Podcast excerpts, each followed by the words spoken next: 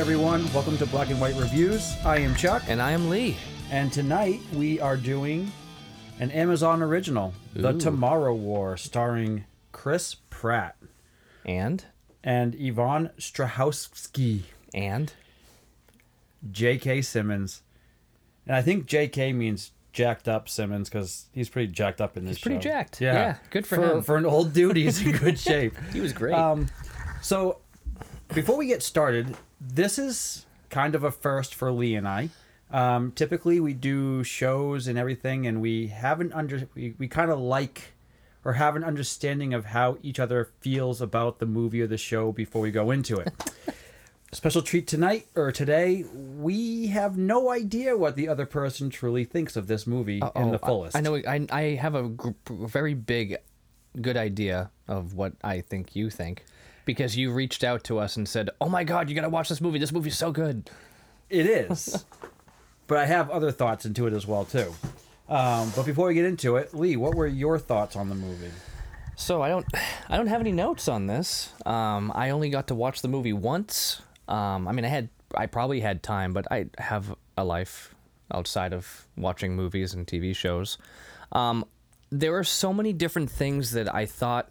I mean, as we go through it, um, it'll come out a little bit more. But there's so many different other movies that I was comparing to this. You know, it's got like this Terminator element to it. Yep. It's got this. Um, um, like pitch black element to it or um, I am legend element to it. Like there's a lot of things that I was really kind of getting out of it. And I'm like, okay, all movies I enjoy.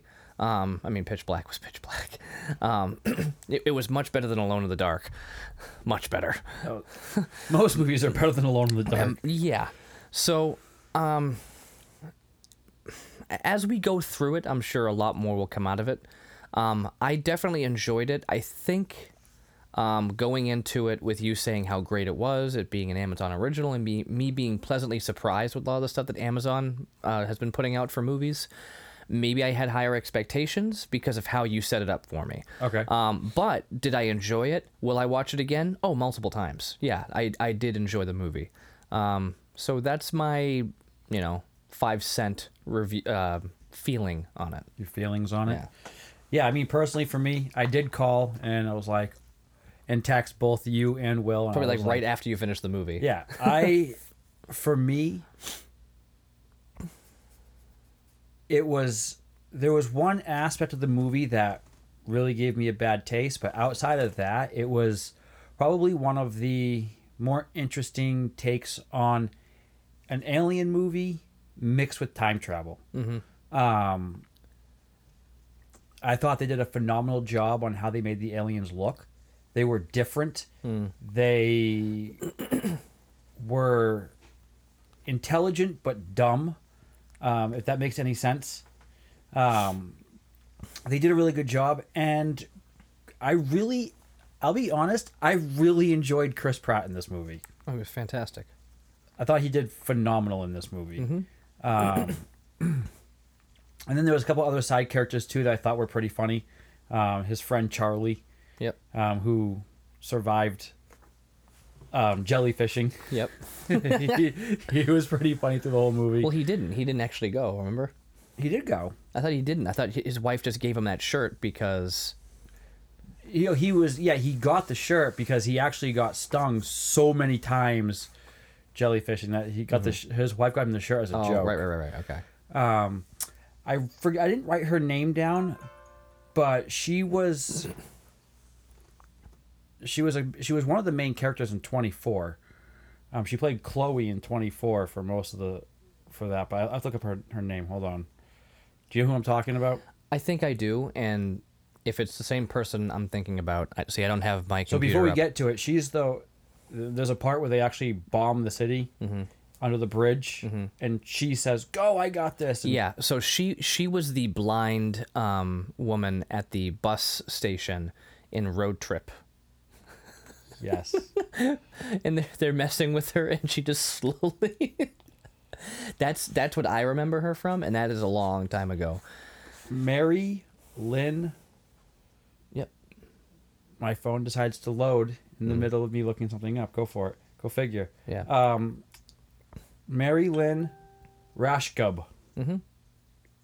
Yep, There you go. Can't pronounce the last name properly, but hey, you know what? Um, I remember her pr- primarily from 24.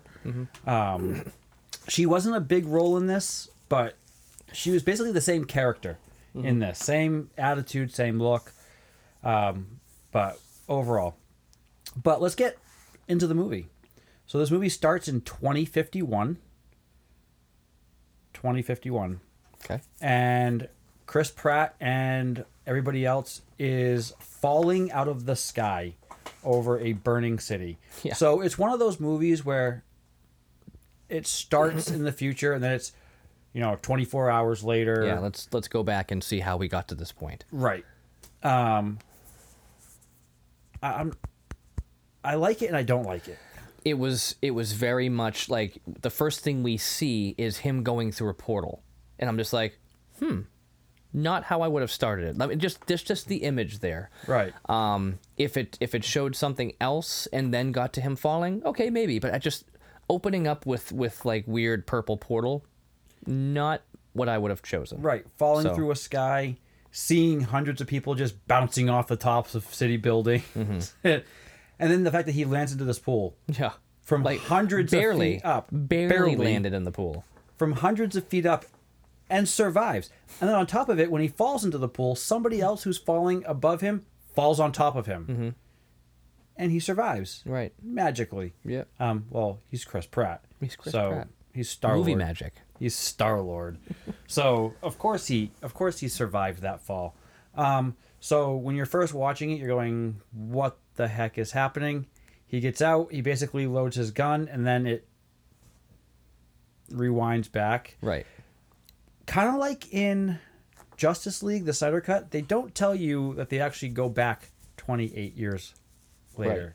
Right. right. They just It just kind of happens. kind of happens, and then they tell you about it later on into the film. Um, now it comes back, and he is on his phone, walking across the street, doing a basically a phone interview with the job. What I don't get with this, and I wish they kind of used more of today's technology, is he's on his smartphone and while he's on his smartphone on the phone, he has headphones that are plugged into his phone, talking on the phone. We're in 2021. I'm curious as to why, when they actually did this, why they didn't actually use today's technology in the movie. Um, I mean, being Amazon, they're a big promoter of technology, especially today's technology.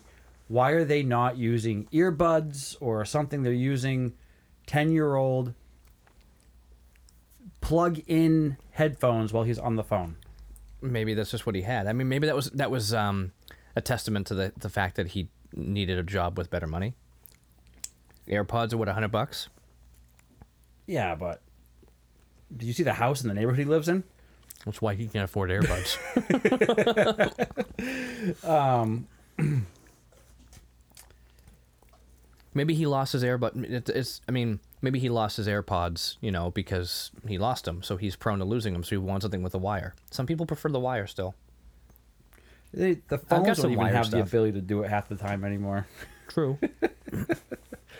Um, So he comes into his house, and you realize that it's he's having a Christmas party.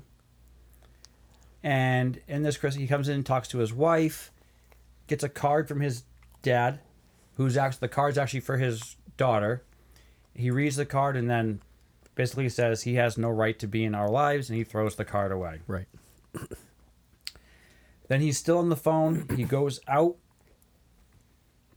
He goes outside while he's on the phone call, and the guy basically tells him that they found somebody else for the job. So he gets mad, kicks a trash can. like it's gonna do something. Um, probably let that aggression out. Um, kicks a trash can and then goes back in and enjoys the rest of the Christmas party Enjoys. enjoys uh, kind of well you see him see he's sitting on the couch with his daughter and his wife and they're sitting there watching soccer during a christmas party um, and his daughter is giving him the "you'll be okay" speech, basically. and he sits there and goes, "Shouldn't I be giving you this speech?" And you can see over too, his wife is kind of thinking this is cute and adorable, Right. and you know he's just, and you can tell in this moment that aside from from his job, well, the reason why is he has he adores his daughter, and I think that's the biggest picture you get from this at this point is he adores his daughter. Um, and then they're watching the soccer game, and you can see in the background people just kind of chilling out, partying or, or having a few drinks and eating and everything. And then in the soccer field, that blue purplish light that you saw in the beginning appears in the soccer field, and all this all these military people come flooding out onto the soccer field. And you're seeing this in the TV show, and then the camera flips to actually being, Actually being in on the soccer field. Right. What did you think of how do you how do you do you feel about this part happening? Like just coming in and doing it? Seeing seeing Because the something speech they give is it, it makes sense, but it doesn't make sense. I'll get into that in a second. Right. So the whole concept of this movie, I mean, in a nutshell, is the future comes back to enlist us to come and help them fight in the future. And I'm like, that's like when Doc comes back and says, Marty, you gotta come back with me. you gotta come back to the future. What? What's wrong? He's like, but your kids, something's gotta be done about your kids. Like, couldn't we just like fix it now and then not have to deal with this later?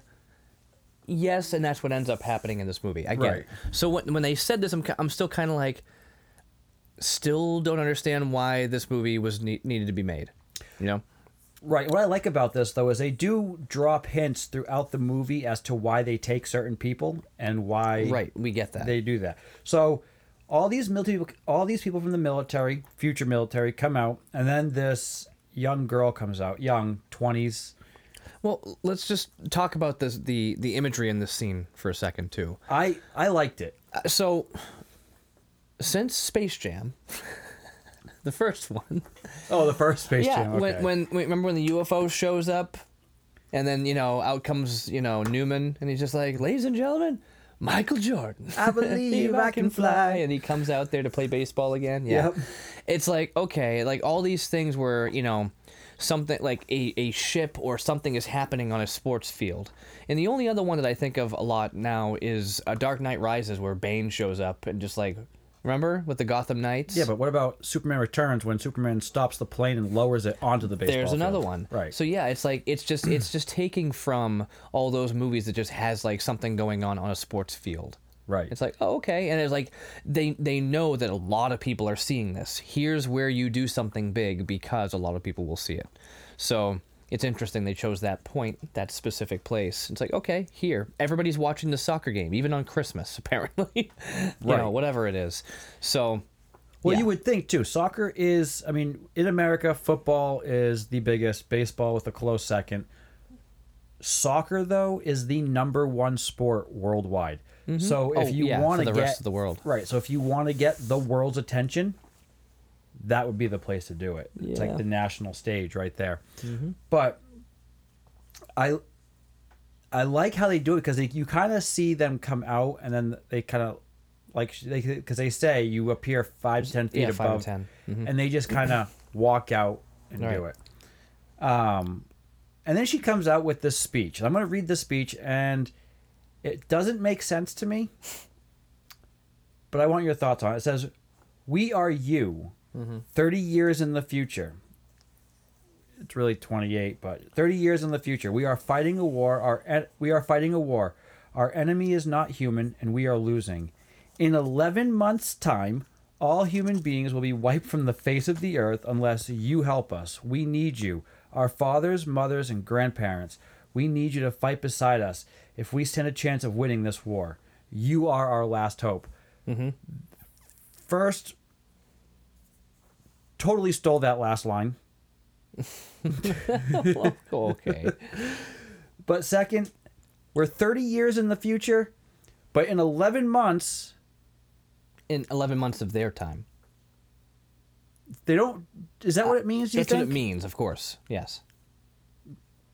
so she's talking from her perspective, Right. Because at first I thought I'm like eleven months. How do they survive thirty years if they went eleven months? Right. But then if you go into the future, and you see Chris Pratt and the people he's with, they say in a few weeks. Well, yeah, So things changed. who knows?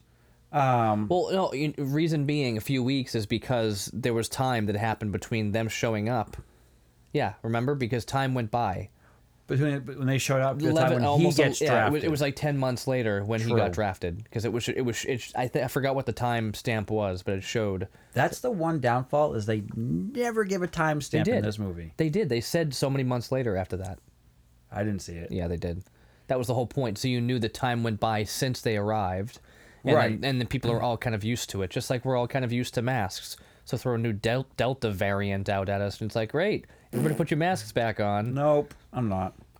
Um, after this, they go through a huge military montage for two or three or four minutes, um, showing people getting transferred to the future, people being drafted, um, everyday people really just being brought into, you know, the idea of saving the future of the planet. So, to me, this is an Armageddon movie mixed with Terminator. It's just instead of the bad guy coming back and then the good fi- guy following, the good guys just come back. yeah So, um, what I liked about this, and I thought Chris Pratt did a really, really good job in this, is Chris Pratt is usually going to be your average, I would say your action hero to a degree.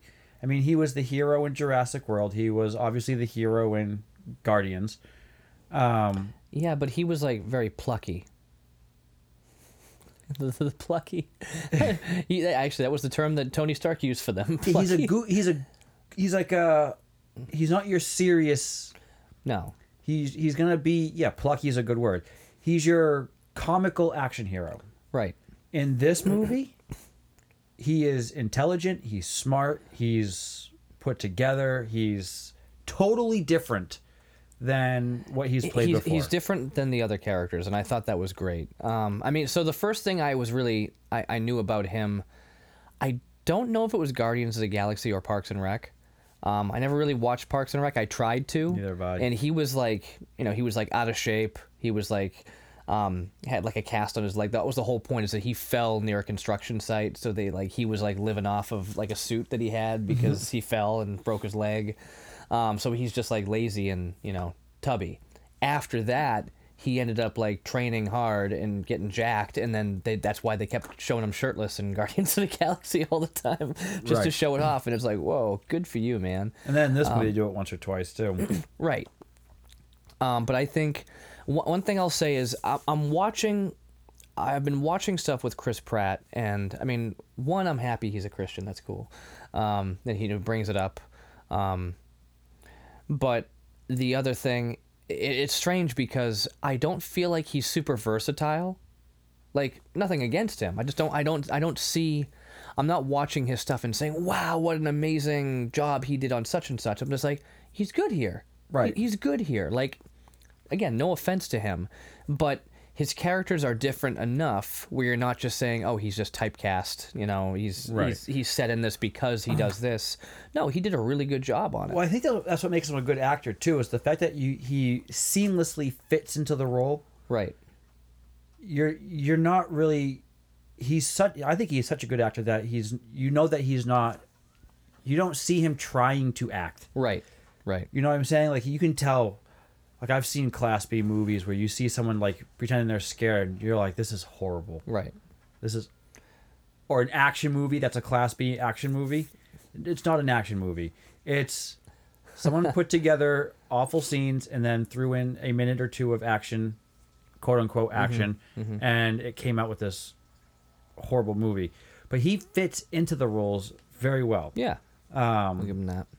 I'd love to see him do. Has he done anything like? This is kind of like a romance comedy. I haven't seen. I don't think he has. I, I think probably. Again, I don't have my. Oh man, I'm so. out of sorts tonight. I, I'm out of sorts because I don't. I, I you're doing all the notes and everything, so I don't have my stuff with me. I'm not really. I'm just kind of here with the microphone. But basically, um, he's done a lot of other stuff. There was a movie Passengers that he did. I didn't see that was like a sci-fi type thing. I've never seen that. Yeah, me neither. It's him and uh, and what's her face there, um, Jennifer Lawrence. Um, That was Chris Pratt. I thought that was Ryan Reynolds. nope. Yeah, well, they're on the they're on the um, the the space station or the spaceship. Um, They're the only two on it. no, maybe maybe I was wrong. I thought it was him. No Passengers. It's him. Okay. Um, he was in Magnificent Seven. Um, I didn't see Jem and the Holograms, but he was in that. Parks and Rec, obviously. Lego Movie. Um, That was a great movie. yeah, I mean he's he's been in stuff, but um, as far as like um, lead roles, no, I don't think he's done a lead role in like a rom com or anything like that. Right, mostly action. Which this is mostly action too, but it's a different type of action for him. True. So, um, to to go you at this point you you it, it scrolls over to he's walking into a high school and you find that he's a high school teacher. Uh, I just and it's funny because he's sitting there t- teaching a class and his class is bored out of their mind yep. because I mean, think about it. They're they're in the know that their world is going to end at some point in time or another. So they're like, why do we even care about learning anything? Right. But he's like, it's thirty years into the future. I mean, what would you do? Yeah. Would you would you still learn or would you just give up at that point? Well, it depends, I guess. I mean, that's that's the thing is like I'm not surprised that the kids, you know, wouldn't care. Um, but but I, I love I love the whole scene. We've got these characters in there, who like all the kids are just kind of annoyed. Like I'm not dealing with this. What is that? Um, and then you've got the character. Was his name Martin? Martin. Martin was I was so happy that Martin was in this movie. And as soon as they said later on in I mean whatever, spoiler alert. As soon as they said later on he's like, "Do we know anybody who knows anything about volcanoes?" I started laughing. And they go right to Martin and he's like, "This is the greatest day of my life." Right. it was too perfect how it tied in. I didn't expect it. Um, I I didn't expect it to come back to that, but it, it worked out so well. No, they did a brilliant job because he actually he, he's trying to get his class engaged and he asks the class, What gets you guys excited? And the only one who raises his hand is Martin. Nobody else cares. And he's like, Is there anybody else besides Martin? And finally he goes, What do you want to talk about? He's like, Volcanoes. and, and you can always you can obviously get the fact that that's all he talks about. Um, and then all of a sudden, you see he gets a phone call, and Chris Pratt, his character's name is James Forrester. He gets a phone call, or you see his alert come on his phone. He now is being drafted. And this is where you find out who is being drafted and why. Um, I like it and I don't like it. I like it because the idea that the people are not around in the future are because they they they come back and they get people who have already who died before their time Right. before that time Right. Because the point is they're not going to be there anyway. so, So- they're not affecting the timeline Right. but wouldn't the people coming back into the pe- into our present affect the timeline though You would think so, but that's not how they're they're making it out to be here. Thank you. Slam dunk. um, right, but if the people from today going 28 years into the future might affect the timeline, but them coming back Yeah. doesn't affect the timeline. Well, I mean, you know, it's kind of like here we Lo- here we go. Loki's well, no- variant versus the Avengers. One affects it and one doesn't. Well, the, the difference with that, though, and what they've been proving with Loki, for example, is that when is that when you go back in time, it's not affecting the future of it so much as it's affecting you're just you're just going onto another another universe. It's a different universe. It's a different branch. Yeah, and that's that's it's weird, but that's what they're doing here. They're not saying it's it's going this way or that way. It's just there's another branch that's doing a different universe. Which it's not I don't think that's so much what they're doing here, but the question comes down to if you send people back in time, then that means the people who grow up to be you have to do it again. And then people who, and then they keeps on going. Constant and loop. There we go. Yeah, and it's it, it almost reminds me of that that I mean, Bill and Ted's Excellent Adventure. He's like, he's just sitting there like, what do we do? Think trash can, trash can, and then suddenly the, a trash can falls on his dad's head. Because he's like, oh, let's just make sure when we're done with this, we go back and set up a trash can for next time. Like, wait, what? it's it's just Right. time travel just ruins people's minds. Or like in the end of this, if they actually, because how they actually beat it out, the future that they that they get in touch with never actually happens. Um, so therefore, the people that came back originally would never have had to come back in the first place. so, and I, and I had a question about that too. So, you're saying that in Marvel, mm-hmm. their idea of a multiverse, quote unquote, is if we go back in time, that creates a different branch. So the original branch is still continuing. This creates a different quote unquote hmm. universe that's happening simultaneously with parallel to the other one. Right, But because you went back in time, it just created a branch. right. So, with that being said, if that happened, let's say 15 times, there would be 15 exact duplicates of you. Yes. Whereas in Now, Loki, now, right, whereas in Loki, there was 30 different variants they use of him, but they Mm-hmm. Right. weren't the exact same. no. So it doesn't carry true or hold true to their definition of what a multiverse really is. Well, no. So there's a few different things. One, um, the multiverse wasn't d- couldn't exist um, because what's his face was keeping everything pruned and setting it just one timeline. I said it. just an excuse to use the word pruned. but yeah, no, that's the point. Pruning the branches. You, you're, they were pruning it. So um, he who remains, you know, Kang, the okay guy, um, was basically, yeah, he was keeping things in order. So there wasn't a multiverse. There wasn't stuff like that. Now these variants were being pulled out, and then they somehow were surviving in the place that people go when they get pruned. So I don't know. There's a lot of things we can look at, but then we can go back to like when Cap went back to go drop off the stones where they belonged. It's like, well, what does that mean? Well, that was just one timeline, and it was meant to happen for some reason.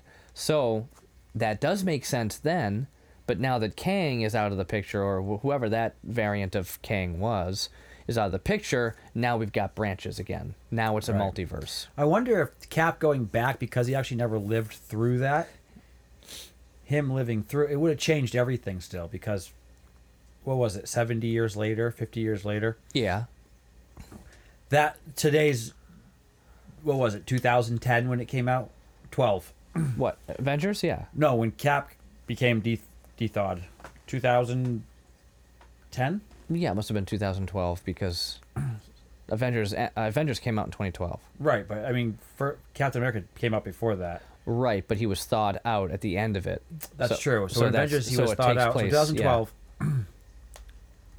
so, if there was 70 years of no cap around to create the history we have now, him going back and living through it would have created a completely different timeline. Yes. But it's so confusing. we're not talking about Marvel tonight. How do we we we usually it's time travel. I know. Any show? we'll talk about Back to the Future? No, not tonight. So, I was thinking about that earlier though. of course you were. Look at your arm, and you said, "Ooh, Back to the Future." Oh, that arm. Yeah. So this part that comes up is he actually goes in to get drafted, and there's this machine, and they say, "Stick your arm in here and bite down on this mouthpiece." And all I can think of is any movie where you stick your hand into this hole to grab a lever or something like that, and you have no clue what's in it, Indiana Jones is all I think of. Indiana Jones. That's a Temple of Doom. Wasn't the guy's arm like shriveled up at the end of that movie, or or something, something else. something like it was the bugs inside of it. Temple The, of mu- Doom. the mummy? no, it was when they went through the thing and she had to put her hand Oh yeah, she all did. the yeah, bugs. bugs. Yeah. I think there was something like that in the Mummy too, and there's, there's been stuff like that where you stick your hand in some unknown hole and then it comes back just a skeleton or something, or Right. Yeah. Or it's half eaten Right, or right. something. Um, so he sticks his arm into this thing, and you see this X-ray machine kind of imprinting things into his arm. oh yeah. yep. But then he pulls his arm out, and he has this whole arm shield on his arm, Right. um, which we come to find out is his tracker hmm Well, it's yeah. and his. What would you call it? I don't know what what did they call it? It's like his jump sleeve or something. It was something about Yeah, it actually brings him back. right. It, it brings That's him allows. back That's what within allows him seven to travel. days. Yeah. Right. So this is quite funny. There is a fly somewhere in this room. Lee has this tennis racket looking bug zapper. Dude, I just started using this a couple days ago. This thing is hilarious. Have you seen these work? Yeah, I have. and the only thing going through my mind right now is Encino Man. Shoot fly, don't, bother me. Shoot fly, don't bother me. Shoot fly, don't bother me. Cause you belong to my friend Link. Hmm. Meat group. Meet group. yeah,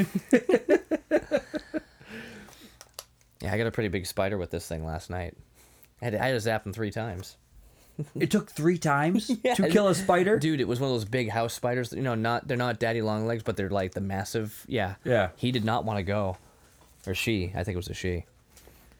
So back to the movie. In this in this process of him being drafted, they tell they tell him why he is the one, or why him and everybody else are the ones being brought to the future.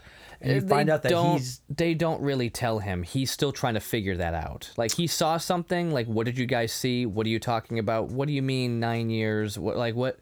Like he never really got a clear answer to. well. They tell on. him that on October thirteenth, twenty thirty, seven years later, he dies. Mm-hmm. So he then sa- he kind of puts two and two together and says, "Oh, okay. So the ones that are bringing to the fu- that are you're that you're bringing are the ones that are that are dead in that time frame, anyways. Right.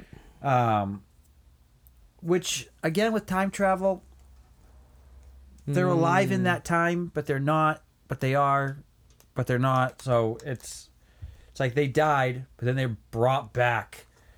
You know, twenty one years in this in his case, twenty one years later. Then it zooms over to his wife is leading a support group of people who have already traveled and come back. Right. I want to know how she can support people when she herself has never done it. I don't know. I think. I don't know. No idea. Zero clue. Zero clue. I, I've got nothing. Sorry.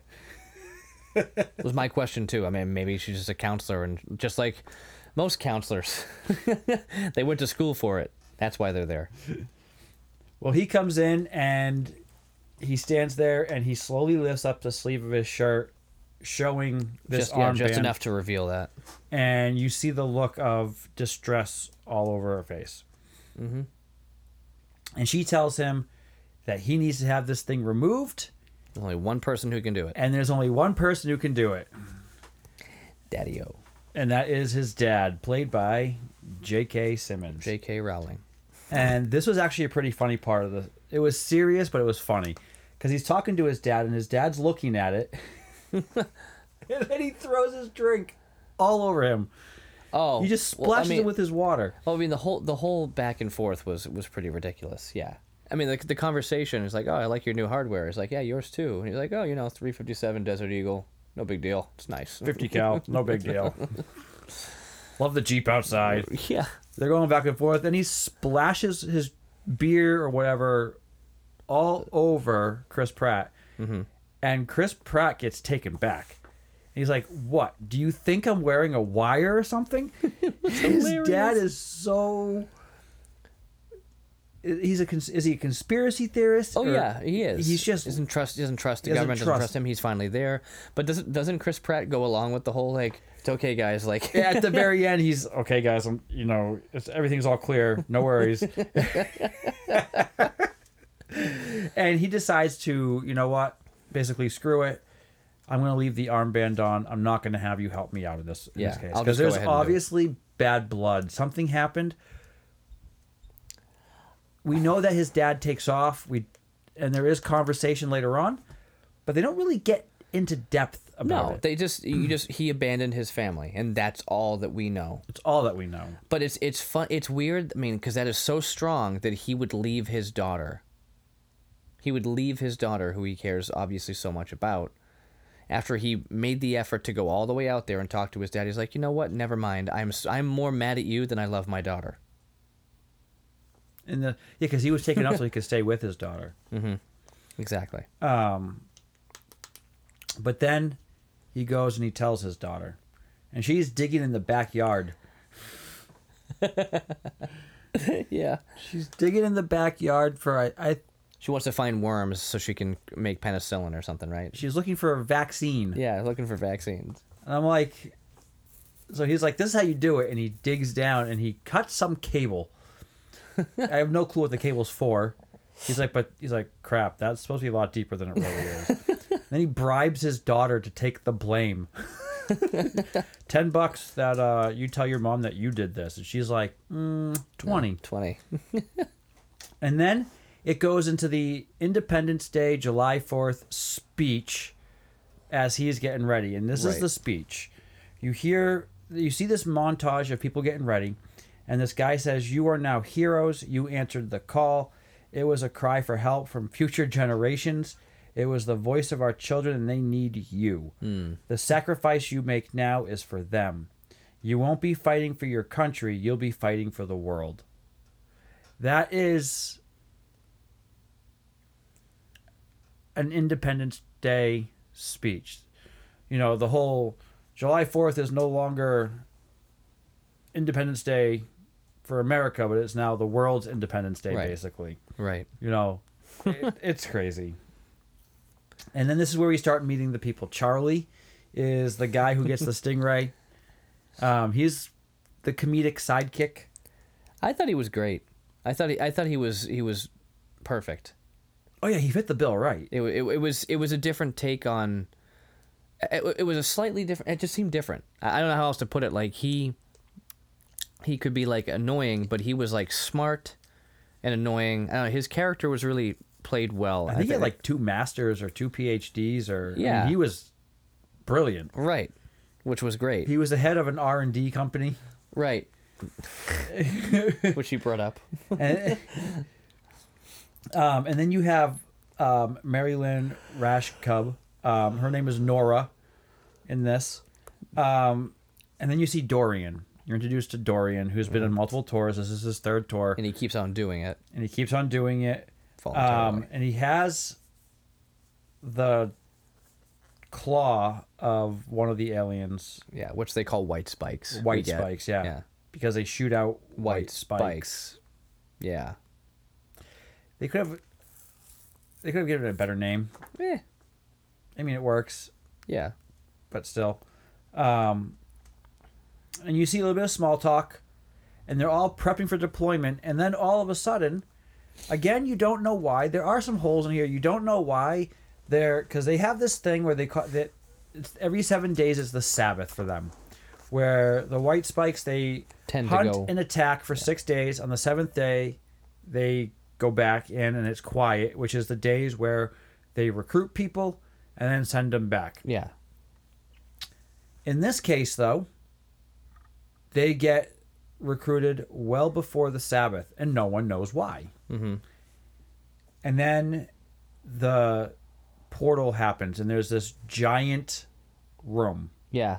and they're all standing in rows. Well, they even said right there, like, we're not supposed to be going for like four more days. Like, what's the deal? And like, well, the war doesn't wait, so here we go. right. Now, here's where I would have done something different. They're still they're facing the front, and it starts from the front and it goes to the back. And when you're in the back row, you have now watched this entire group of people being right. sucked up Right. into this thing. I would have started it from behind, so you're not watching what's happening. right. Well, whatever. 'Cause Can't you're sitting the there- ideal the ideal situation. Is You're sitting gonna, there watching it, going. You even see Chris Pratt's face. He's like, Uh. "What's happening?" These people are getting lifted off the ground and then sucked into this. Now the the effects were pretty cool. Oh yeah. It was this room, and it was this force field that s- turned into this wormhole. Right. And how they explain it is actually like a raft on a river. They're always transferring downstream, but they can only transfer from one raft to the other. Right. So it's always exactly 28 years Right. There's, from there's a this specific moment. time that they have, and Right. you have to have the machine on both sides. Wait, but how was it done in the first place? That's my big question. How did they send people back in the first place if the machine didn't exist? But suddenly, then they have it. Okay. That's the that question is in every time travel movie I've ever had. I've never watched a single time travel movie where I've never where I haven't questioned how the heck it happened without ruining something. Even Endgame. I still have questions about that too. Um, this is where they're told that the jump link will drop you five to ten feet above the ground. Um, and then to be prepared, because you might just fall Yeah. five to ten feet. You you think that that's not a big deal, but have you ever fallen ten feet onto I kept concrete? thinking about that when they said that. I'm like five to ten. I'm like five feet's pretty high.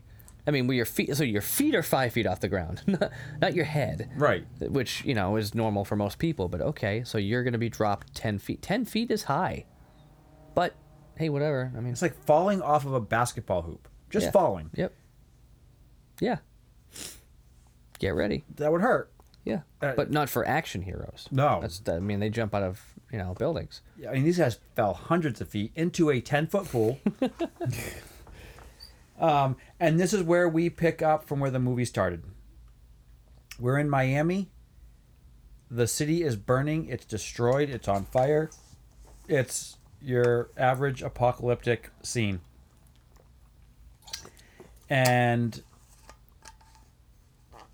Muri, who all we know at this point is the command, she calls into his comm. Was she like Delta Command or so- it was, something Command?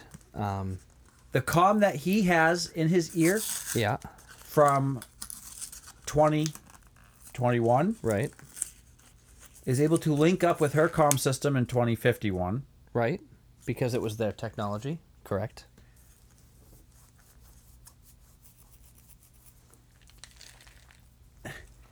But their technology could also connect with people back 28 years later. This is like high tech technology. It's stuff that you have to just. I think I just you have to just accept it to a degree. It's walkies. Same technology. Yeah, but it, a lot of that technology interacts with people 28 years before too. Not the same time. Yeah, his armband still is tracing back to 28 years. They're tracking him back. That's how they're tracking him. That's what the whole armband thing is for. They're tracking No. everything. The future is tracking them. It's not. Tr- no. The future, yes, the future people that are living 28 years early are Right. tracking him from the past in the future. They're they're the same people. They're both tracking them. That's how I took it. I could be wrong, but that's how I took it. Um, but he's taking commands from this young lady, and he's going to find a research team and Rescue them. and rescue them. Which doesn't happen. Because Oh, they get to the facility, and they're not just dead, they're dangling in the middle of this courtyard, hanging there. Um, and he, you know, reluctantly gives the call back saying, I'm sorry. Um, They're, haven't made it. So now the next mission is get all the get the hard drives, get the vaccines, get the medic the stuff they need, and bring it to the command center. Right. They need all the all the research info. So they grab it all, and then I'll have to admit, this is where the action gets pretty good for me. What was your What was your thoughts on the action in this movie? I didn't take it as it wasn't your average action to me. It was better, in my mm-hmm. opinion. Well, we didn't really know how these white spikes worked and Right. what they were all about. Like when we when they looked out and saw like people just like going down out of nowhere and then being like eaten by something like what just happened and now what's happening. Here, you see that they have these tentacles that shoot out these spikes and they've, they're really good aim because Right. that's just their body. It's like, oh man, imagine having like weapons like that and being able to shoot stuff up. There was a X Men character who did that, right? Yeah, I was, just, I was actually just thinking of that in X Men Three, and he's actually throwing it at Wolverine. Yeah, he's, he's like comes out of his hands and Yeah. yeah. So um, it's like bone stuff. That's what was kind of cool. So same idea here is they're producing these marrow arrows. Mm, arrows. Marrows. and um, so getting this, looking up, getting a reveal of what these creatures look like a little bit and more and more. Um, it's cool because at first I didn't really know much about this movie. I'm just like, what is this like? You know, like mini Cloverfield aliens, something. that was my thought at first. Too. Yeah, I and then no seeing clue this, what to expect. Yeah, right. I like that it was not the direction they went with it, but these had they looked more like animals, not just some random thing with like a you know weird um, sphincter mouth. You know, like right. so I, I like this. Sphincter mouth. That's a good way of putting it. It's I I didn't say butthole. yes, I did. I, I just did. But yeah, no, these things. Um, I liked how they were how they were put together, and then seeing this scene. Oh, I forgot. the funniest part was when when Char- Charlie with the gun, and uh, I'm not gonna repeat it, but basically he was just just he says he says um basically crap crap crap crap crap crap crap crap the- for like for like two straight minutes as he's running backwards shooting at it. And, it, and I laughed so hard because I'm like yeah I mean what else would you say you, he's not a he's not a soldier he's just trying not to die Right. and it reminds me of me playing video games where I'm running away backwards trying to shoot these you know aliens or whatever and I'm like grab, grab, grab, grab, crap so I thought it was fantastic the good the cool thing about it is there was the two teams. There was team uh, like the R division and then the D division, right? Or Right. not R and D. Um, whatever it was. Yeah, the R and D. Yeah. Well, they were research, you know, because they were the scientists. So um, all of these people there have some level of science background, Right. And that was the whole point. So it, it's great that they have this, but they're also not fully trained. Um, Dan, the main character, Dan Forrester here, obviously was trained. He did spend time in Iraq. That was part of, you know, he d- was in the military at one point. So he does have that knowledge, and that's why he's their point guy. Well, at least And that's that and that was a funny part too. Right before they when he first meets Charlie, Mm-hmm. Charlie starts. You you can see that it's a nervous like he just talks because he's nervous. And Chris Pratt, uh, Forrester, he's oh it's not that bad. He's like, what? You seem very calm. And Chris goes, it's a long story. And then Charlie goes, ex-military. He goes, maybe not so long of a story. Pretty guess it was quick. kind of a short story. kind of a short story.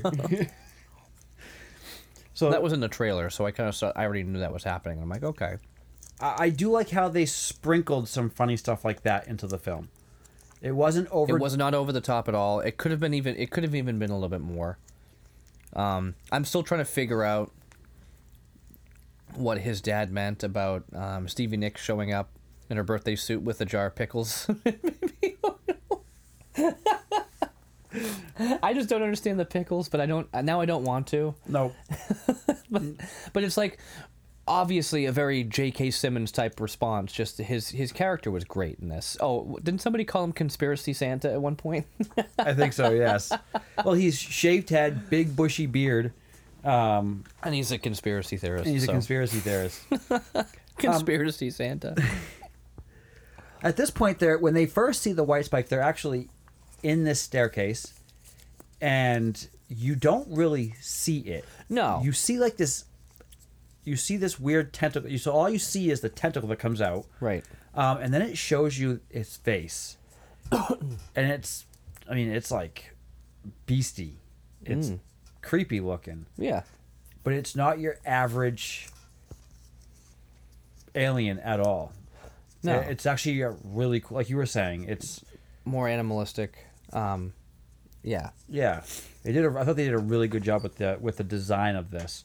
Um, and then you, they start shooting at it, and the and this is when the first bit of action really happens. They're shooting at it, and nothing's happening to it. Oh yeah.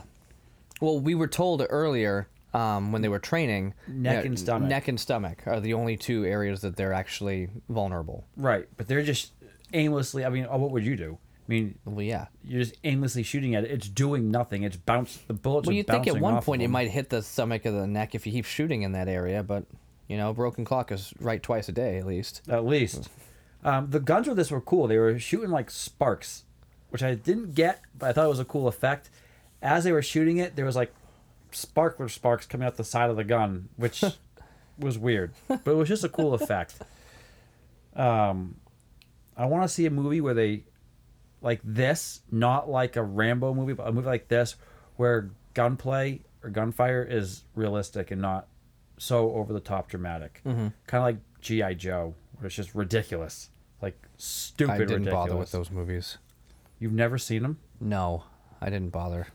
I have no interest. People are like, "Oh, Snake Eyes is out." I'm like, "Yeah, that looks really bad." At this point in time, they are running. Now they're running through a hallway. Chris Pratt comes face to face with one, Uh-huh. and he's being the big guy, and he's shooting. Now he gets an axe, the axe. That was the best part. and he hits it with the axe, and the thing's picking him up with the axe embedded in him. And then Dorian comes over, slides underneath, and shoots it in the neck, and then reiterates. First of all, he takes the axe and tries to hit it in the head with it. And since it's got this like skull that's super armored, it just kind of slides right off his head and goes right into the floor. Right to the floor, right. And he freaks out like, "Oh, the axe is stuck and I'm 2 fe- feet away from this thing." So he rips it up and gets him underneath and I'm like, "Oh, okay." He gets it right in the neck and I'm like, "Okay, that was that worked out." But still like when he did that, I'm like, "Oh my god, he's going to die. Why is he not why did they didn't like white spike him yet?" Like Right. so that was like some unrealistic stuff. If you're fighting with that thing and that thing has arms and can do this and it has its tentacles, like how was he surviving this long? Right. Well, I don't you know. even see well because he's parts. the main actor. I, Well, aside from that, but you see different parts. You see their legs getting shot off, Mm-hmm. And they're just still running. yeah, It's these things are impervious to pain, apparently. Hmm. Um, so now they're out in the street and they're running, and he's still talking to command, and she is saying, "Stay away from any area that's full of red smoke." Because the red As they're smoke running is through the red smoke. as they're running through the red smoke, right? Because the red smoke is where they're going to, they're actually going to have military fly over and bomb the area. right. Here's what I like. I remember an episode you and Will were talking about something futuristic. I think it was Fifth Element. Mm-hmm. You guys were talking about how so many futuristic movies, you know, like even in um, Back to the Future, where 30 years into the future, 20 years into the future, they have flying cars or hovercrafts or stuff that seems unrealistic. Mm-hmm. In this movie, all the technology was advanced, but it was realistically advanced Right. planes were still jets were still jets you know guns were still guns the technology of the day it kind of stayed in line with how it would advance from now until then in real life Right. And I, I think what's cool about that is, is the focus. I mean, over those 28 years or so, is they were focusing on fighting these things. They weren't focusing so much on like how can we make our cars fly better. You know, it's so. I think that's what we were kind of getting is people weren't focused on that. They were in the middle of a war. So they're not gonna have some super crazy advanced stuff. But then again, What have we seen for technology? I mean, transportation technology in the past 28 years? Not much of a difference. You know, we still have buses, we still have cars, we still have all these things. Right. Um, nothing's really changed. Right. So, we're not going to see a huge difference. Yep. So, Um. you were saying? I don't remember now. We were talking about the technology. Oh yes. Um. So I like that, but at this point in time. Ooh, snacks. Continue. What are they? Snacks. Tell me, is it good? I don't know. Looks like little meatloaf balls. At this point in time, bombs are being dropped, and it's the ever so infamous scene of them running and barely escaping the Yeah. explosions, Mm-hmm. and massive streets being destroyed. Oh yeah. And this is where no, um, Nora and other random guy is they're actually being chased by white spikes, hundreds of them now. Oh yeah. And they're like, "We got this. We're gonna stay and kill them." And then everything gets destroyed. Chris Pratt and all of his friends get knocked off. Get like that explosion. Force. What, what's it called? So late Boom. the kaboom knocks him out. He wakes up a few days later in the Dominican Republic. So he went from the from Miami to the Dominican Republic, which is where the command center is. I wonder how he got there. I'm assuming by plane or helicopter. Helicopter, mostly helicopter. They were still they were still in the midst of all these white spikes were still out and about. I mean, they did bomb certain areas, but there were still hundreds of them out there. Well, I thought what, what was amazing is remember when they were running and then the, the cars were coming to pick them up, like the the um, the Humvees were coming to pick them up. Oh, later on, in the, later, No, it was this. Yeah, and they, they, were running, and as soon as they were getting up there, like like oh good, we're saved. All of a sudden, they just got attacked by, by the white spikes, and they're the- destroying the Hummers. Yeah, it was insanity. Yeah. like the way that they, that it happened, you're like, oh, here we go, and you're like, oh, never mind, no, Nope, not gonna happen. ridiculous. Um, at this point, he wakes up and he sees Charlie, Mm-hmm. and him and Charlie are having the conversation as to why they're both fighting, and you realize that the reason why he is fighting is for his daughter. Mhm. Um, and then he comes out and one of the military personnel come in and say, "We're looking. We, we need you. Command's looking for you." And then he looks. They look over at Charlie and say, "We're redeploying you," and he's like, "No." Yeah, Nope, not Yeah. doing it. Not nope, not doing it. He's so adamant about.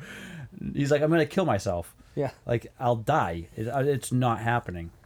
Um, so Forrester goes out and he meets the command, and she is Colonel Forrester, and he's like, Yeah. "Is that with two R's or one?" right. And, and it's like the thing is, I was not surprised whatsoever. Like, yeah, I was not surprised whatsoever in the whole beginning of it because it was pretty obvious. You see her and you're like, well, it's Yvonne Strahovski, so mm-hmm. obviously she's playing somebody of pretty big importance, not just somebody over the intercom. So as soon as I saw her in there, I'm just like, oh, that's his daughter. Right. Clearly. Like, that's why they have some code name for her, and then they say Colonel Forrester. Okay, that all makes sense. Um, so, yeah, uh, maybe that was supposed to be a big reveal. It was not. They didn't. They didn't disguise that much. No. at all. I don't think it was meant to be. Well, I mean, because they because they pile on so heavily his relationship with his daughter in the beginning of the show, and um, the his love for his daughter is so heavily thrown at us in the first 20 minutes of this show. I mean, more so than his marriage. This relationship between him and his daughter is like the premise of the beginning of the show. right. So we do know that you know, it, it, they just they made it very obvious for this is happening. Um, she now, they he finds out. Hey, she's like, "Hey, Dad," and he's like, "Hey," you know, they have their back and forth, and she doesn't really want to get into relational stuff at all because she's hurt because you find out later on that he left. Um, and basically does what his dad did. Mm-hmm. and he wants to know the re because she brought him there specifically she asked for him specifically do it oh um, I, she I asked think the Emperor should do a Nike commercial. Just do it. do it that would be cool Do it. she so out of all these people that come from the past to the future to the, her present she specifically asks for him. She tells him she specifically asks for him Mm-hmm. he proceeds to ask why did you ask specifically for me and she goes you don't need to know that Right. not right now at least Right. why give away that you came you called for me specifically then No idea. So as much as I loved this movie, there's a lot of holes. Well, I think the thing is she wants she wants to connect with him, but she doesn't want to connect with him too. So she wants to That- share what's going on, but then she's like struggling with it. She's like, I want to, but no. Uh, The whatever. internal struggle. Yeah, Right. that's how I kind of picked it up at as. So she goes into how these creatures work. There's one female and there's thousands of males. And it's like a beehive, would you call it? Where there's just one queen and then all these other working bees or whatever, and they go out and they do all the damage. And they have found a way to kill the males, but they have not found a way to kill the female. The males can die from this toxin, but the female doesn't. So until they can kill the female, nothing matters. So the goal now is to is to figure out from this point on in the movie is to figure out how to kill the queen of this hive alien force. Right. So now we're into the basics of every alien invasion movie ever. Yeah. like ever. And we we we fast forward a little bit to they know where the female is. So now we're just there. And we're mm-hmm. in a chopper and we're hovering over it. Right. And there's these underground caves with these like teepee holes. I don't know what would you They were um nest like. I don't know. they were weird. Yeah. they fall into it sorry or they they slide down a rope into it and they're trying to capture the female by tying her up and dragging her into this cage Right.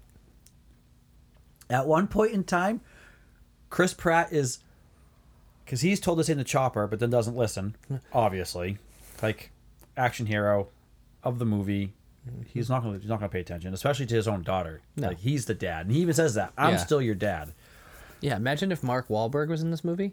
Hey, hey, you're my daughter. you can't make me wait up here. Nuh-uh. Uh-uh. I'm getting out of here. Yeah. Yeah, they had that movie. It was called Transformers, and it was awful. I know. But Chris Pratt is in this scene. He is actually up against, like he is pushing the Queen alien. Like he's Right. not. He's fully arms wrapped around it, and he's not getting attacked. right. Obviously, the like the mouth is being. he- There's a rope in the alien's mouth that's dragging it to one side. It's all tied up, so it is fighting. But But- he's, uh, and this queen is big. Oh yeah. She's big, and he's just forcefully pushing it into this cage. And it's kind of like a cage like they have in Jurassic Park. Mm-hmm. That the raptor is going to begin. Shooter. Shooter. Shooter. And they are, and nothing happens. Right. at this point in time, you get to see that these aliens can do a lot more than run fast, because you see thousands coming over this cliff, and they jump and they fly, glide, fly, like like flying squirrels, Yeah. into a chopper. As it's happening, all I all I hear is C3PO. They fly now. it's just ridiculous. But they swim, they fly, they they They literally- fight. They crow. Yes, Soon we'll get there. Rufio, Hook coming to You a podcast fly. near you. The cool part is before they actually jump onto one chopper, the few that jump off first, the chopper angles itself Right. and the propeller, the blade just like shreds up 10 or 12 of them. And it just a night all you see is this like yellow powder. Oh yeah, It was pretty it was pretty. it was, it was pretty. um, so him and her, the father, uh, they get into a Hummer and they are fifty. There's a there's a minigun on top of it. Yeah. He's driving, she's shooting. mm-hmm. It's quite effective. It is and it isn't. Well, they got away. They got away. These things are fast. Oh yeah. But How- they they must go faster, and they did. They did. Mm-hmm. They come into an open beach, Mm-hmm. and you don't. They, it's almost like they gave up. Yeah. I never understood that when, they, when you run away for a little while and you're like, let's just stop here and talk. Like, no, no, no, no, you don't. You don't do that. Keep running. Yeah. Well, for how long? well, they're in a car. Well, the good news is they were on the beach, so they could see if they were coming. So they have plenty of time standing there and talking. So I'll I'll take that. Right. But this right they did this scene specifically for the heart to heart for father daughter heart to heart. Mm-hmm. She comes into it. They separated when she was 12. When she was 14, they got divorced. On her 16th birthday, she hears his heartbeat die for the last time because he got into a car accident Right. and died. Mm-hmm. Which just shows the 11 years or 7 years after where he was then because she was 9 in the beginning. They never told you why he died though. Right. Now we get into it. They have this giant base in the middle of the ocean. Mm-hmm. There's two layers of walls, and they bring the female in there for testing. They have to inject it with this tranquilizing serum Oh yeah, and it was like an insane amount. every hour. Yep. Like 180 milligrams or something like that every hour. Which poses the question when the female eventually wakes up, spoiler alert, why they didn't continue to inject it with more serum. Yeah, I don't understand. I don't know.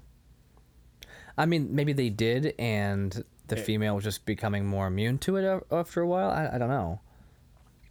But yeah, it's just like, well, just keep on injecting him. Right. So they draw her blood, what they think this like orange goo, Yeah. and they do thousands of testings. Yeah. And they're trying to bond this the blood to this toxin that would destroy it. Right. And we go into this montage again. Mm-hmm. You know, it's a 37% bond, 49% bond, 56% bond, Montage. Yeah. 68% bond. It goes back and forth because, you know, over a thousand. You see more small talk between the two of them about life. You know, did did their baseball team win the World Series? Did this happen? Did that happen? Kind of hmm. just nothing too deep while they were working. He looks down at his armband. He has 21 hours until he has to go back. Now, the cool thing about this, or the crazy thing is, you don't just choose to go back. Wherever you are at in that moment, it sucks you right back into Right. the past. Your original present. She then reluctantly tells him her plan that the plan is the reason why she brings him is we need to create this toxin. We don't have the technology here to duplicate the toxin. So we're going to have you bring the toxin back to your time to then duplicate it to then kill all the aliens before we even get to this point. Mhm. Time travel question. If he does that, he then never originally went into the past to the future to even get the stuff to make it in the first place. and boom goes the dynamite. Yeah, I mean that's that's exactly that's where we're at here. I know. So if that's The, the, whole ending of this movie actually erases the entire movie. right, That's, I mean, I love time travel movies, but if you think about it, it's well if this is, if this is MCU MCU time travel, then this is just another branch. just something else just happened. But but here's the thing: what she said though was the whole point was him doing that wasn't going to save them; it was going to save his timeline, and that's what they kind of got at here. That was the whole thing was just like, but I want to save you, and not like, well, you will save me because you'll save everybody. It's no, I you can't save me. So she was giving up. She was giving up. Everybody's there saying, you save your people, you save your reality, Like, because because we only have a, a, couple weeks left. right. But So- in this case, now she only has a couple moments left because as soon as he fixes it, Mm-hmm. as soon as he goes back with the toxin, their timeline's done. Right. Well, I mean, yeah. The thing is, though, is they're taking hundreds of people there, and hundreds are coming back from the past, from the future. So at that point, there would be splits, different timelines for each of those people that have gone and come back. No. Oh God. So at this at this point in time, because so many people went and came back, that split, like in like in Loki, would be a massive tree because they'd have all these branches everywhere. Aldi's. I was at Aldi's today. How was it? Oh, you almost had all these. No, I was there. Oh, how was it? It was good. I like going there. It's cheap. Get a lot of stuff. Yeah. Mm-hmm. Never shopped there. I like it. I should try it. So at this point in time, after she tells everything, magically, the one of the last vials says 100% bond. Boom. It's vial R7. He takes it, and guess what happens at this point in time? The female starts to wake up. Mm-hmm. Apparently, their conversation got so intriguing and they were so engaged that they forgot to Inject it. inject the tranquilizer into the female. and this is probably one of the coolest scenes in the movie. I thought these things are coming from everywhere. Mm-hmm. They're swimming, they're flying, they're climbing up the side of these walls. They are coming after the queen because now that she's woken up, they sense where she is. Mm-hmm. And they are every. Uh, Oh yeah. if he died in this part, the whole thing would have been done. Well, yeah. Everybody would, because as we because as we find out, there's only five hundred thousand humans left in the world. Right. This was an insane part of the movie. I loved it. Oh yeah. Well, so what I, what I like about this movie is when you when you watch movies, there's always multiple acts in a movie, right? Right. And now, now that movies are, you know, big movies are generally two plus hours. I mean, nothing's going to be a Snyder cut. Um, but Lord now that now that movies, it's it's normal for a movie on this scale to be a long movie. They were able to give you three solid acts. You know, not act in act one and act two. There's three acts. There's the there's the beginning. Here's the situation. Here's what's going on. Here's the montage, and then we got that. And then there's the here's the reality of this of everything. This is the explanation. Um, here's what we're gonna do, and then it's basically we're getting to the end of, of the second act here. The third act is when he goes back home. Right. So It's like I- 'cause the first act is when he's home. The second Yeah. act is when he's in the future. Right. And the, third, act is when he's back, home, again. again. So I think that's that's what made this movie really interesting, and it made it. Um, it- it's hard because a movie this long, when you have a third act, it almost feels like, oh, is this the end? It seems like it's a whole act. Like what? What is this? But Because you're because uh, 10, 20 years ago, this scene would have been the end of the movie oh yeah, because it was the big climactic scene of them all attacking. Right, and they would have just ended it there. But no, he wanted to go further and figure out what's going on. But we'll get there, obviously. Um, but here's where you know, Queen's waking up. They're running away. He's running out of time. He has to go back, and she and she gets hurt. You know, so she's dying. I mean, So she gets uh, White spiked. white spiked into the into the gut. I mean, they had some really cool shots and scenes in here when they're running away and you In know, the like final hiding. scene when she's falling Oh yeah, and you see them coming up, that was yeah, it was nuts. And, was he, a- and then he dives down to go get her, and then sucks back in. he sucks him right back up. But it's funny in the midst of all this hell that's the going The vial on. does not break. the vial doesn't break, and they have time to have another heart to heart. Mm-hmm. Yep. I mean, go figure. I mean, Yeah, of course they do. the world is collapsing around you. Mm-hmm. It's fire everywhere, aliens from everywhere, and the queen is the one that finds them. oh yeah. Like now, she has a van like a vendetta against them. Well yeah.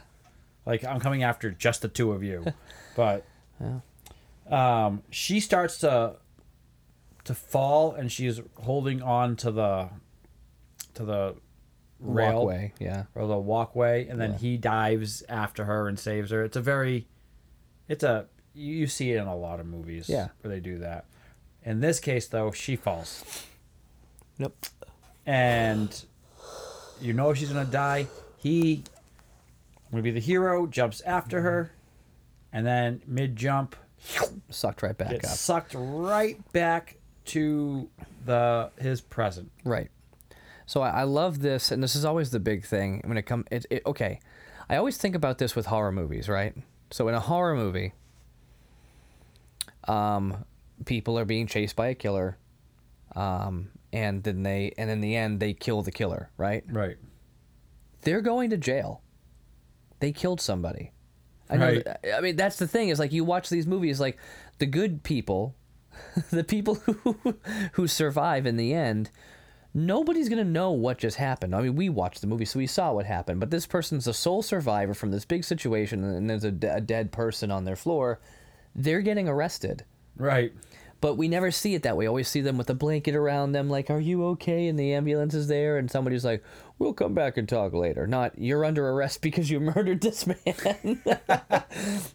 so, and, and I always think it's funny. I remember when I was um, when I was getting ready when I first got you know my gun. That was the whole thing. They're like, you know, if you shoot somebody, It's on you. yeah. I mean, that's the thing. It's like you are going to get arrested, Right. Like regardless of what of why they came in and whatever happened. Like it's it's you. You did that. I mean, you you you'll you'll get away you'll get not away with it, but you'll you'll still be innocent, but they'll arrest you first, Right. and then try you. Right. But uh, you don't see that in movies. So here, he gets sent back, and nobody knows what went on because they weren't there. He was in the future. And he's basically like, Can you guys, like, listen to me? Because here's this situation, here's what's going on. And his big thing is he needs to figure out, like, where they are so we can, you know, first we need to, ma- we need to mass produce this, is what he says. He sees that, well, yeah, that woman with the dreads there. The one who ma- originally came. yeah, he's like, We need to mass produce these. I need to go back with it, and she's like, "We can't go back."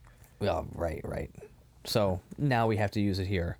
So he, oh, whatever. You can you can kind of walk No, through go it, ahead, go. But no, I just it's just it's great because he's trying to convince people we need to do these things, and they're like, oh, I don't believe you, blah blah blah. Like, he's, was it, it who was the guy? The governor? No, who was he, and why do you have so much power? Was he the secretary? I of think it was the Defense or something, or The one who's like, "Yeah, we're not going to do that" because they asked for the permission to go to Russia. Well, that's later on we get the whole Russia thing, but yeah, like he's trying to figure everything out and get it straightened out. But he he notices what what does he get? He takes the claw, right? And uh, well, that- what that- happens? We, we skipped a part. Is when he's talking to his daughter. His daughter actually says, "Well, what happened was we in 2047, the attack began. Um, our satellites They came out of our satellites didn't detect them. Yeah. they just it just happened, and they came out of Russia, Russia. northern Russia. right. So when they get back, him and Charlie, because they're both very intelligent, Mm-hmm. are looking at the cl- the white spike claw, Right. And they see volcanic ash Yeah. in it, and well, we need someone who knows volcanoes. Martin, Welcome back, Martin. um, it was so good.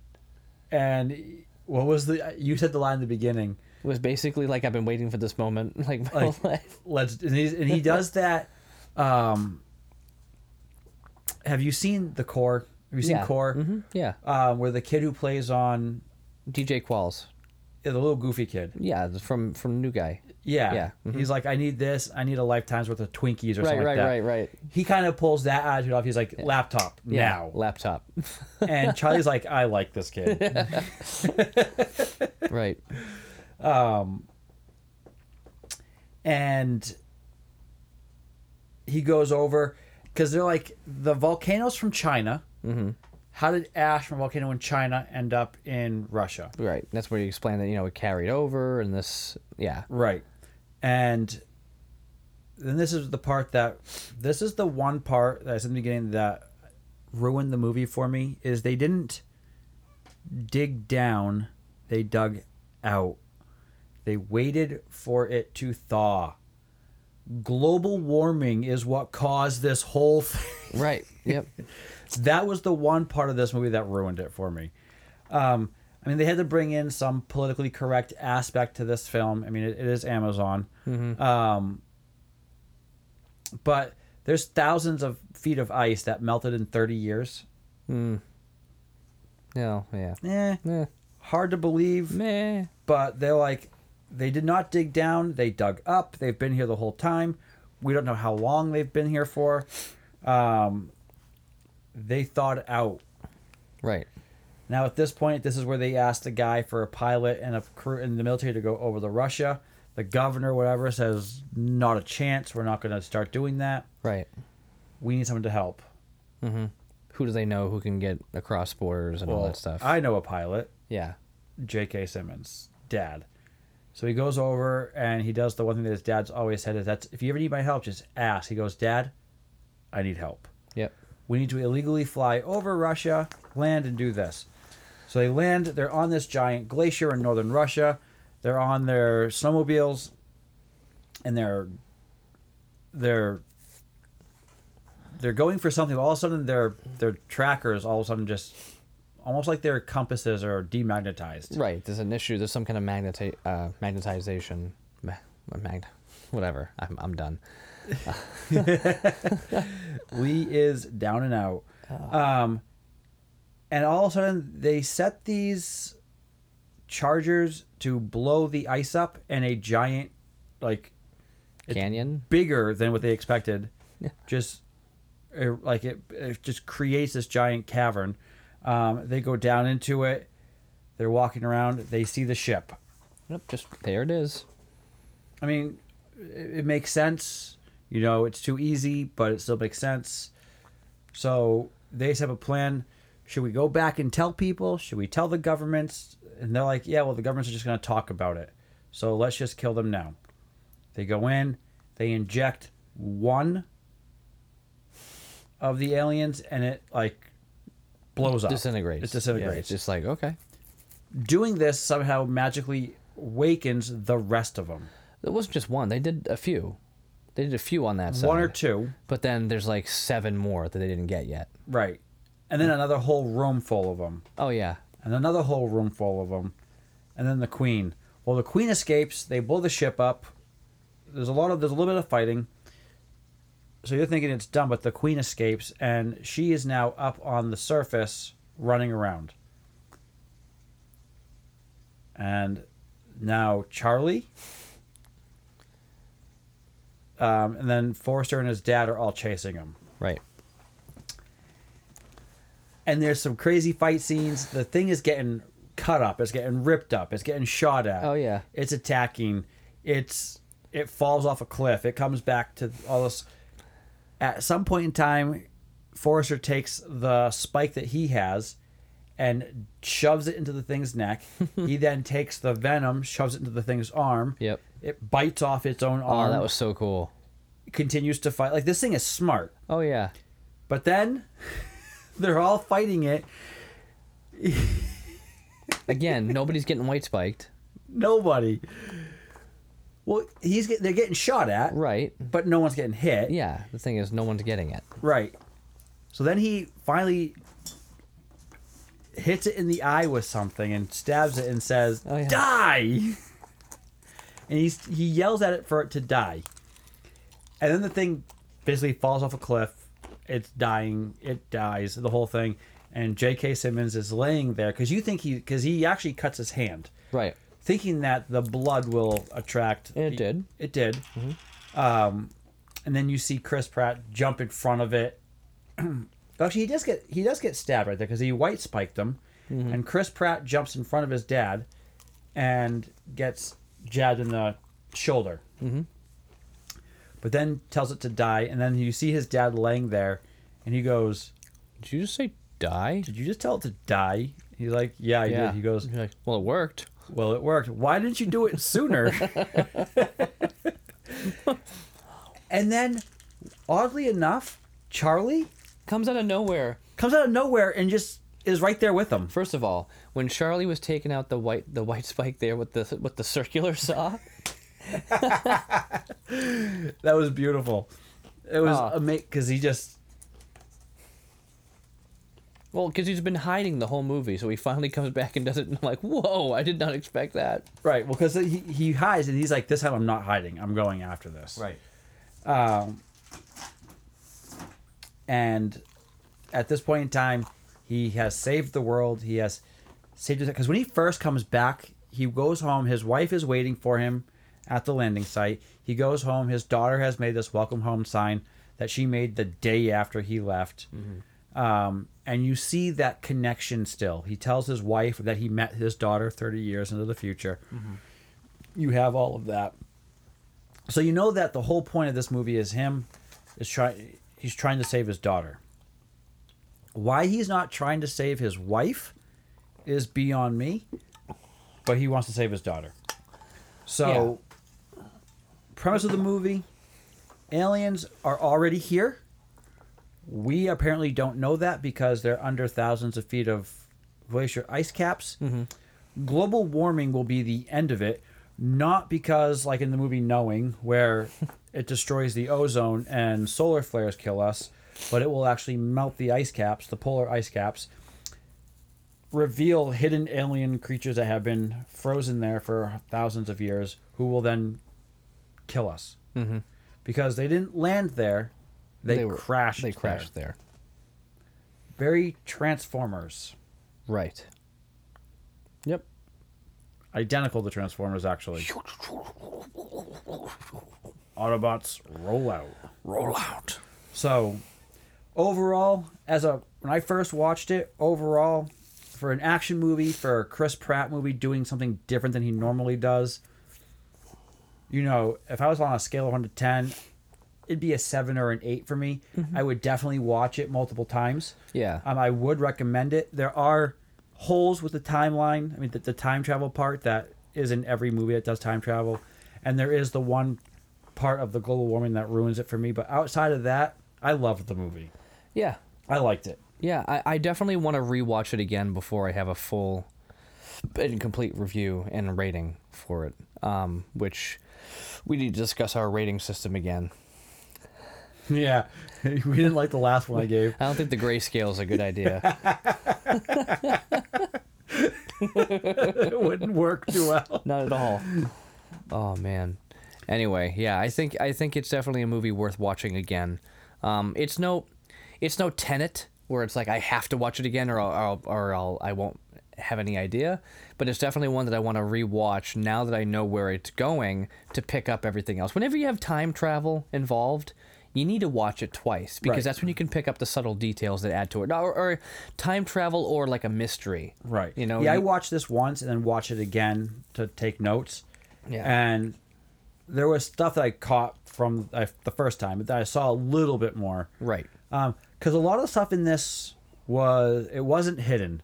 It was very out there and very obvious. Very spoon fed. I, sta- I started watching Tenet, and I was I was on a day where I was like half yeah, you need asleep, you need a day where you're wide awake to watch that movie. and I'm 20 minutes into it, and I'm like, I have no clue what's going on. Yeah, most people don't when they're awake. So you, so here's That's what a hap- Chris Nolan movie, right? yes, so here's what Chris Nolan did, right? He did The Dark Knights, he did the, you know um, Inception and all that stuff, and then he did Interstellar, which was phenomenal. which was great. It was a great movie, but Will will tell you that he didn't like Interstellar as much as most people because Chris Nolan pulled a Spielberg and basically spoon fed everything. Like they explained everything. They didn't leave things up to the imagination. Like remember the end of, of Inception?